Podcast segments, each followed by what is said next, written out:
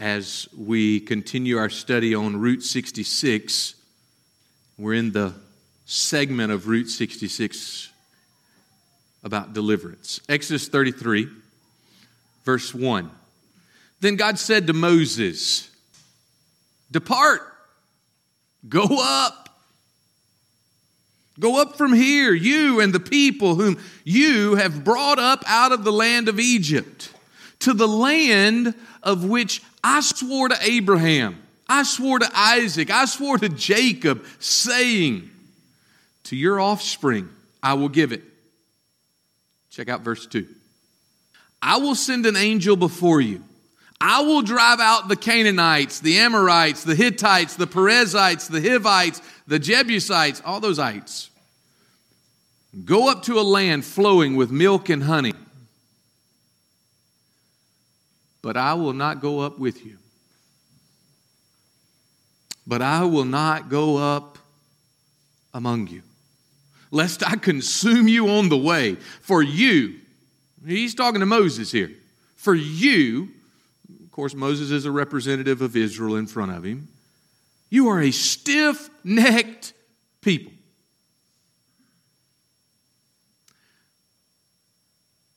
When the people heard this disastrous word, they mourned. And no one put on his ornaments. For the Lord had said to Moses, Say to the people of Israel, You are a stiff necked people. If for a single moment I should go up among you, I would consume you. So now take off your ornaments, that I may know what to do with you. Therefore, the people of Israel stripped themselves of their ornaments from Mount Horeb onward. Now, Moses used to take the tent and pitch it outside the camp, far off from the camp, and he called it the tent of meeting. And everyone, everyone who sought the Lord would go out to the tent of meeting which was outside the camp. Whenever Moses went out to the tent, all the people would rise up and each would stand at his tent door and watch Moses until he had gone into the tent. And when Moses entered the tent, the pillar of cloud would descend and stand at the entrance of the tent. And the Lord would speak with Moses. When all the people saw the pillar of cloud standing at the entrance of the tent. All the people would rise up and worship, each at his tent door. Thus, the Lord used to speak to Moses face to face. What a verse. Thus, the Lord used to speak to Moses face to face. As a man speaks to his friend. When Moses turned again into the camp, his assistant, Joshua, son of Nun, a young man, would not depart from the tent. Let's read Moses' prayer and his intercession for the people. Moses said to the Lord, See, you say to me, Bring up this people, but you have not let me know whom you will send with me. Yet you have said, I know you by name, and you have also found favor in my sight. Now, therefore, if I have found favor in your sight, please show me now your ways. Wow. That I may know you in order to find favor in your sight. Consider too that this nation is your people. And he said, My presence will go up with you and I will give you rest. And he said to him, This is Moses speaking to God, if your presence will not go with me, do not bring us up from here. For how shall it be known that I have found favor in your sight, I and your people? Is it not in your going with us so that we are distinct? And I and your people from every other people on the face of the earth. And the Lord said to Moses, This very thing, that you have spoken, I will do, for you have found favor in my sight, and I know you by name. Moses said, Please show me your glory. What an ask! What an ask. And he said, I will make all my goodness pass before you and will proclaim before you my name, the Lord. And I will be gracious to whom I will be gracious, and I will show mercy on whom I will show mercy. But he said, This is God, you cannot see my face, for man shall not see me and live. And the Lord said, Behold, there is a place by me where you shall stand on the rock. And while my glory passes by, I will put you in the cleft of the rock, and I will cover you with my hand until I've passed by. Then I will take away my hand, and you shall see my back, but my face shall not be seen. Let's pray this morning. Heavenly Father,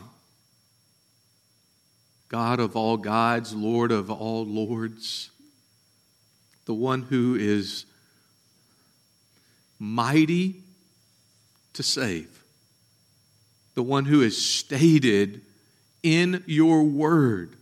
God, you have stated in your word that you will never leave us or forsake us, that you have given us your spirit to dwell in us for those of us who believe. For those of us who call on your name, believe in our hearts. For those of us who are saved, you give us your very self. God, you are so great. You are so mighty. God, you are so high. Lord, in this, in this passage that we, that we read about, you speak of your ways. Moses asked to know your ways.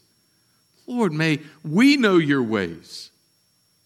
Father, may I know your ways. God, I ask that you would speak this morning.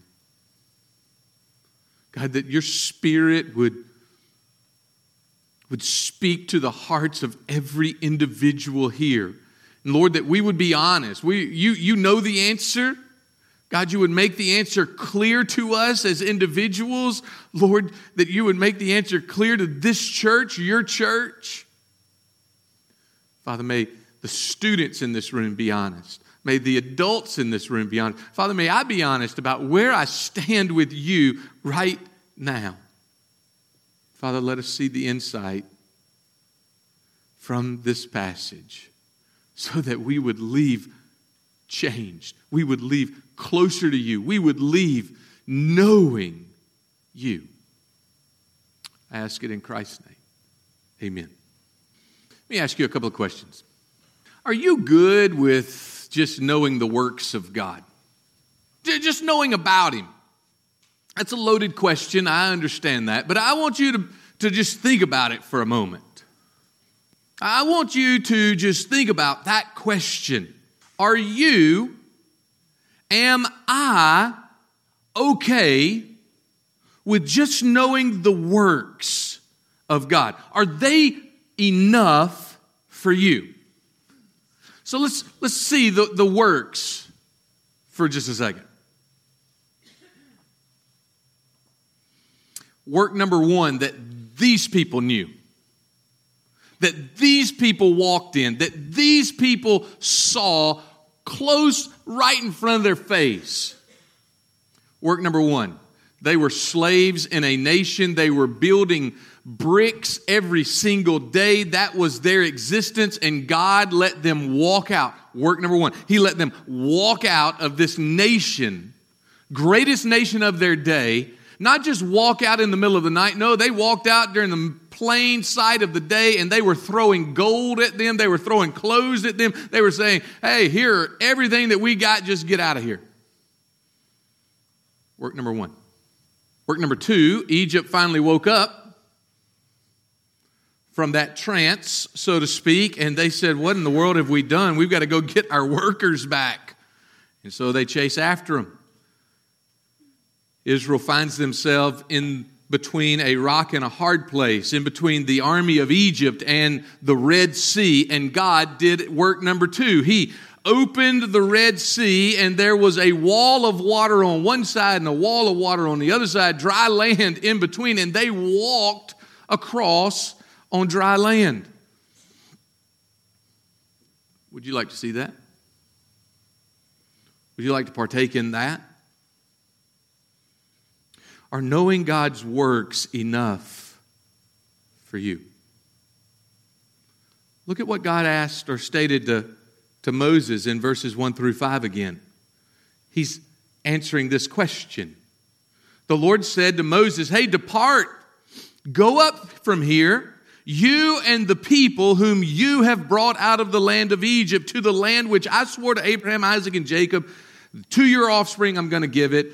I will send an angel before you. I will drive out the Canaanites, the Amorites, all those ites. Go up, verse 3, to a land flowing with milk and honey.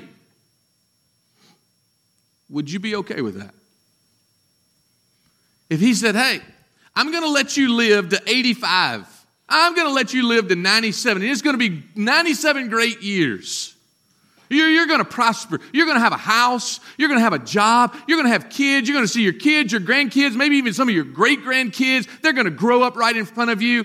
You're going to have every blessing that I can give. Are you okay with that? Is that what you signed up for? You know, on the, uh, on the cover of that question, you're like, why not? I mean, that's a great that's a great answer to that question. Why not? Yes, Lord, I want that.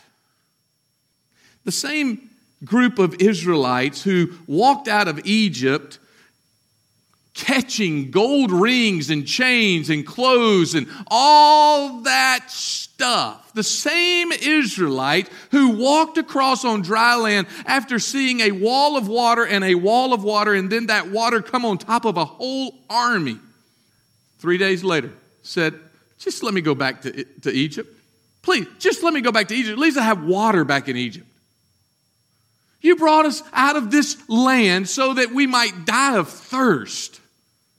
Are knowing God's works enough for you? Second question. Or do you want to know his ways? Are knowing God's works enough for you? Or do you want to know his ways? A British philosopher named H. H.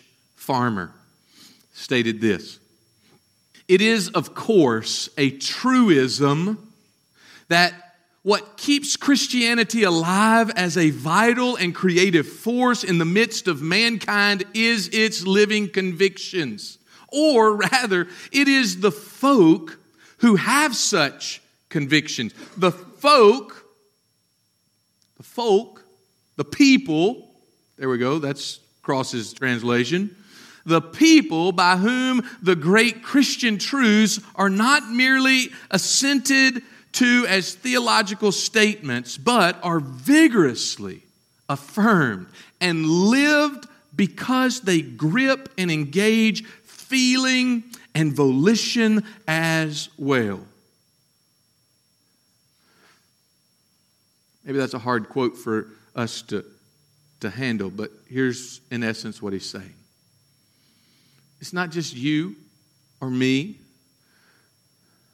seeing these works that God has done in front of us, and he's done some great works. It's not just seeing these works that keeps Christianity alive, but it is not just seeing those, but these great truths and, and um, convictions merely these theological statements, but we vigorously affirm them and we live them out each and every day because they grip us. He grips us. We engage with Him and He with us. And it's more than a feeling, it is life. So the questions are these Is knowing God's work enough for you? Or do you want to know his ways? Adults, you have just a brief second. Let me talk to the students. Hey, when you when you're sitting in in math class or you're sitting in history class or you're sitting in science, geometry, chemistry, whatever other subject, do you just want to know the answer on the test? Yeah. You just want to know the answer. Or do you want to know how to get the answer?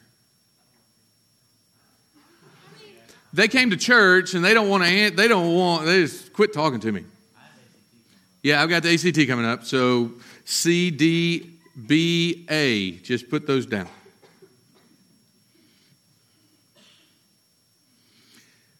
Adults, if we're honest, there's many a day that we just, just give me the answer and let, let me go about the day. Let me go about the week. Just, if you would just tell me what you want, then we can just move on. But for us to understand a subject, for us to understand God, we can't just say, What's the answer? We have to ask the question that Moses asked Lord, please, please show me your ways.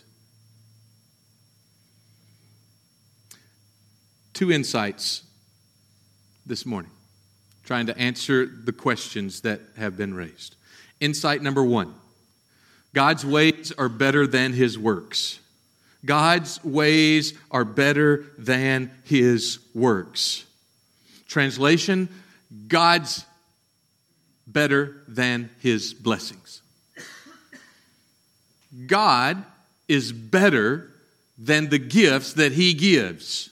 It was one thing for them to see the works of God, for them to, to see that day in and day out, for them to be journeying through this wasteland and God to miraculously give them food every morning, for God to miraculously give them water to drink, for God to keep them protected as they are wandering. God's ways are better than his works. God said to, excuse me, Moses said to the Lord in verse number 12, See, you say to me, Bring up this people but you've not let me know whom you will send with me. Yet you have said, I know you by name. You have also found favor in my sight. Now, therefore, I found favor in your sight, please show me now your ways. Show me now your ways that I may know you in order to find favor in your sight. Consider, too, that this nation, this nation is your people, God. It is not my people. Moses is saying, God, it, I wasn't the one who brought them out of Egypt. I wasn't the one who parted the Red Sea. I wasn't the one who split the rock and let water come about. I wasn't the one who, who brought manna every day. I wasn't the one who brought quail in that made us sick because we had so much meat day after day after day. I wasn't that one. It was you. It's your people. It's not me. And God says to him, My presence, my presence will go with you.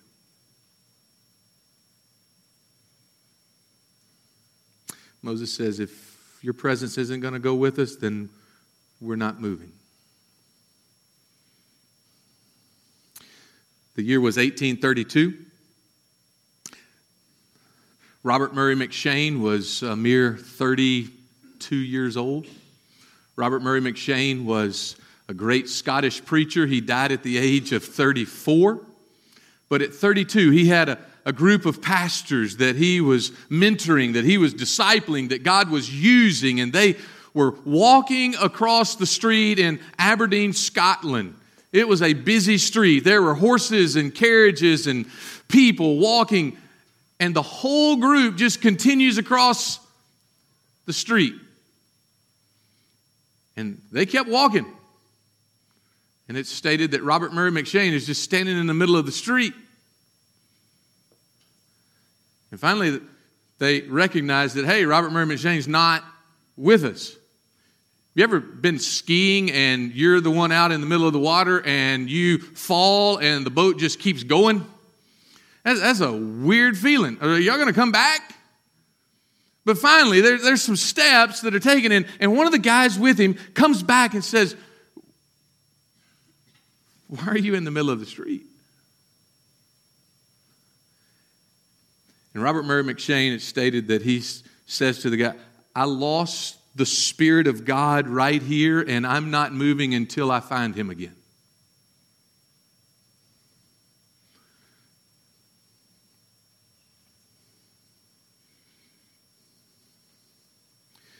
For some of us, we think, well, that's, that's crazy because God says that He gave us His Spirit and He indwells us, and therefore He's omnipresent, meaning that He's everywhere. So, therefore, if I'm in the middle of the street or on the curb or wherever I am, He's right there with me, and I haven't lost Him. But for others of us, you know. You know when you are with the Father. You know when you are in fellowship with Him. You know when you can hear His voice. And at this moment, there are a number of us in the room that have lost His voice. Yet, are we willing to go on with life? Are you willing to go on and say, hey, I just want the blessings? That's what I want. I want the blessings. Or will you say, I want your presence?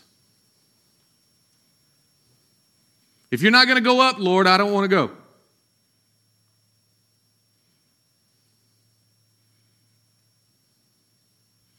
God's ways are better than his works. Moses wanted his ways, he wanted to know and to have God more than just have his works or have his blessings.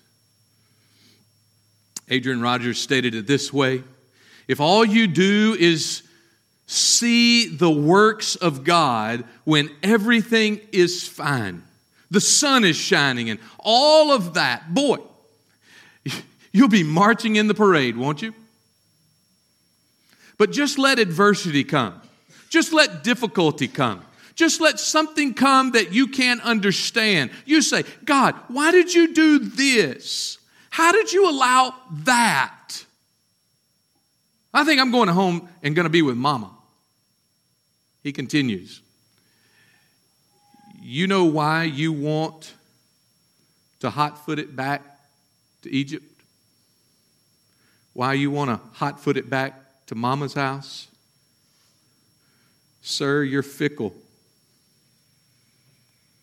You don't know God intimately. You can't stick. You see. To, to know God intimately, it's the way of peace. To know God intimately, it's the way of stability. To know God intimately, it is the way of necessity. God's ways are better than his works. And for us this morning, you may think that is foreign, and for us it may be foreign, but you and I must know, we must know Him. Let me give you a final insight from this passage. Knowing God, knowing His ways, it opens up life.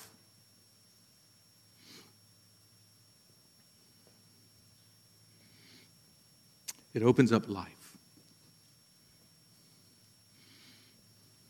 If I were to start right over here in this section and say, Tell me about your week.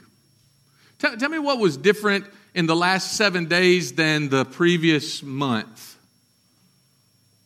Had to go to school, same. Had to go to work, same. I got sick this past week instead of being relatively healthy. Okay, that's different. What about spiritual? If I were to ask this whole side, What was different this past week than the last month? Maybe I were to ask this side, right here in the middle. What was different spiritually this past week in your life than previous? Are you okay with just knowing God's words? Or do you want to know Him? Have you spent time with Him?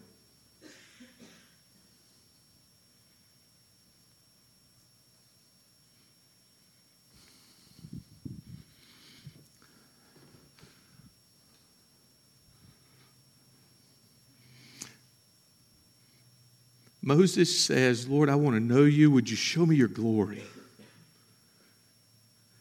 When I read that to us this morning, I said, that, that is a huge ask from Moses to God.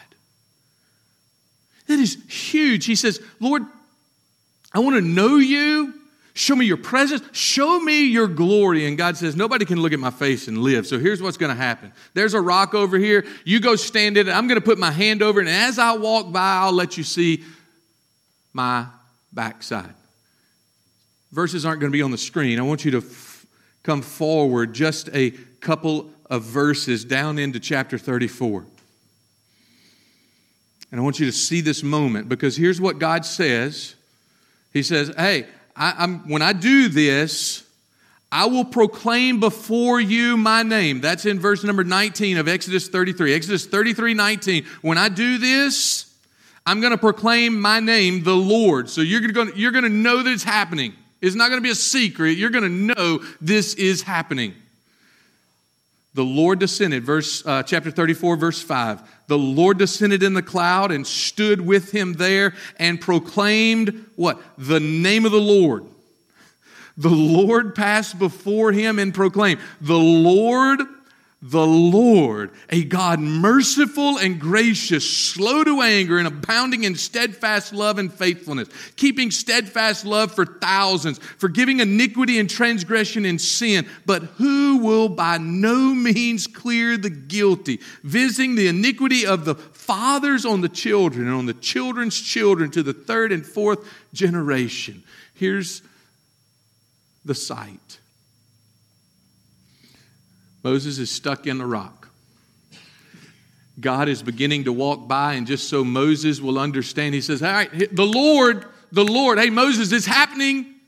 This is happening right now. The Lord, the Lord, merciful, mighty, gracious, abounding in steadfast love. You want to see my glory? You want to know me, Riverbend? You want to know me, sir? Here's who I am. I forgive your iniquity. I am gracious. I show mercy to you. Moses, I am right here with you. Sir, it's been a rough week. Ma'am, kids are terrible. I get it. I'm a kid. Boss is on my tail. Get it? Don't know where the next meal I got it. Life because of the choices that I have made seems terrible. God says right here in the cleft of the rock. You remember who I am. Remember who I am because if you would just remember who I am, it does not matter the situation that you're in. Because I got you.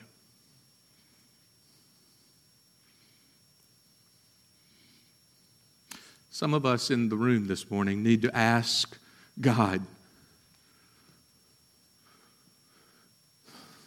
Lord, be honest with me. God, I'm scared that I would, honestly, I would rather just have your blessings and go about my life.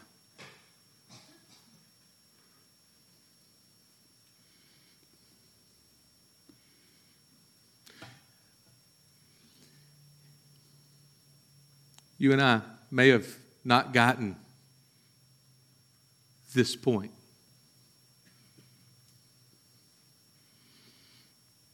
What God was willing to give the children of Israel.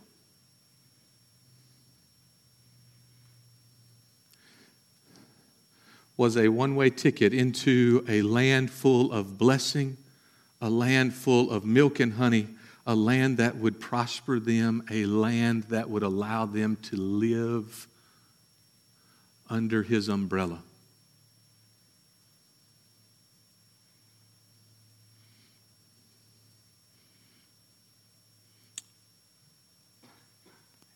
And my fear My fear is that if God would allow me that question, how hard would it be to turn it down?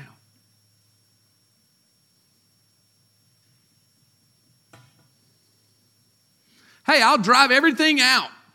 I'll let you have the house that you want. I'll let you have the job that you want. I'll let you have all the stuff that you want. I'll let you do all the things that you want, everything your kid wants, everything that you want. I will let you do that and go spend your life. But know this I'm not going with you. How hard would it be to turn it down?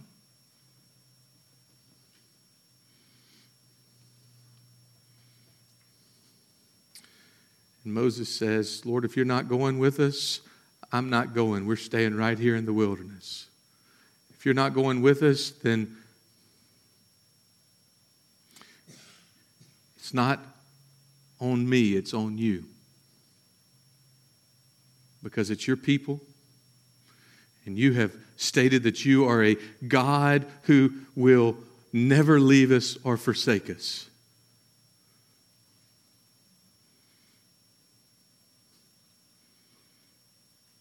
I pray that the questions that are asked today,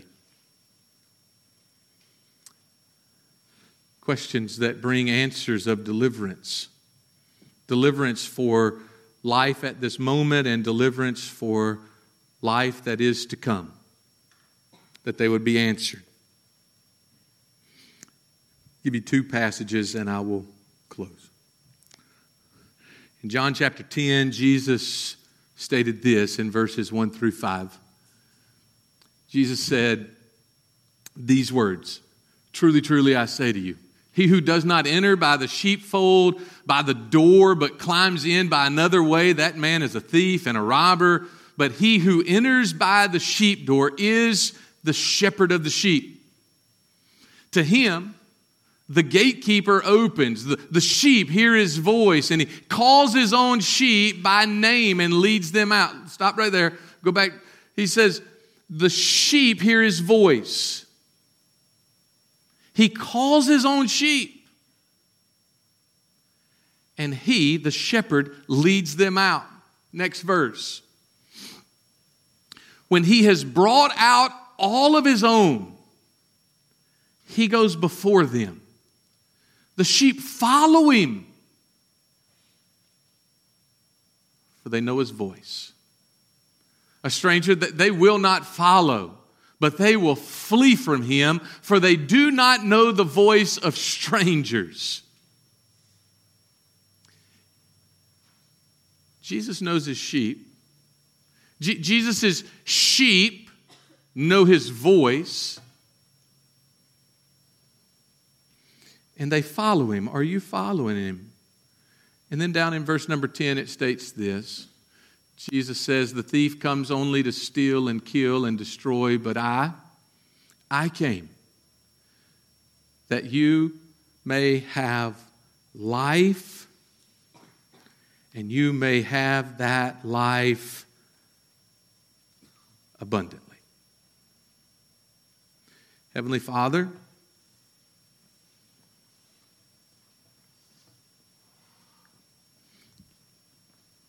God, if we're honest this morning, it's a, a question or two that we have to deal with. Lord, it, by no means am I, am I saying or are you saying that those of us who know you will not have your blessing? Father, you bless indeed. We are a blessed people. But Father, would, would we rather have you over your blessings? If that's the, the question in front of us.